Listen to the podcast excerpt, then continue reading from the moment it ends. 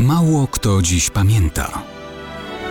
Datownik historyczny prezentuje Maciej Korkuć.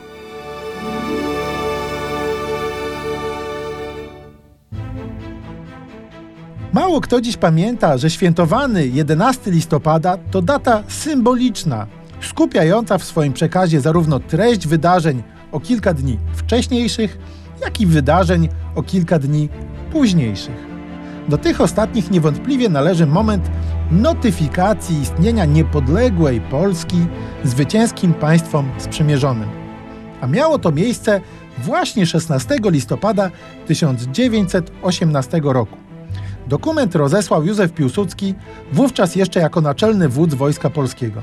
Przeczytajmy go w całości, tym bardziej, że niektóre fragmenty doskonale pasują i do naszej dzisiejszej sytuacji do pana prezydenta Stanów Zjednoczonych, do królewskiego rządu angielskiego, do rządu Rzeczypospolitej Francuskiej, do królewskiego rządu włoskiego, do cesarskiego rządu japońskiego, do rządu Rzeczypospolitej Niemieckiej i do rządów wszystkich państw wojujących i neutralnych.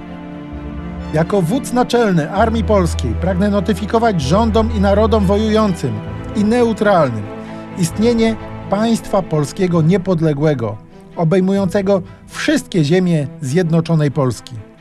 Sytuacja polityczna w Polsce i jarzmo okupacji nie pozwoliły dotychczas narodowi polskiemu wypowiedzieć się swobodnie o swym losie.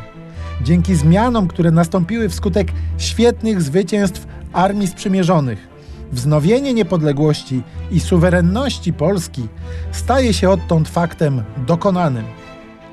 Państwo polskie powstaje z woli całego narodu, i opiera się na podstawach demokratycznych. Rząd polski zastąpi panowanie przemocy, która przez 140 lat ciążyła nad losami Polski, przez ustrój zbudowany na porządku i sprawiedliwości.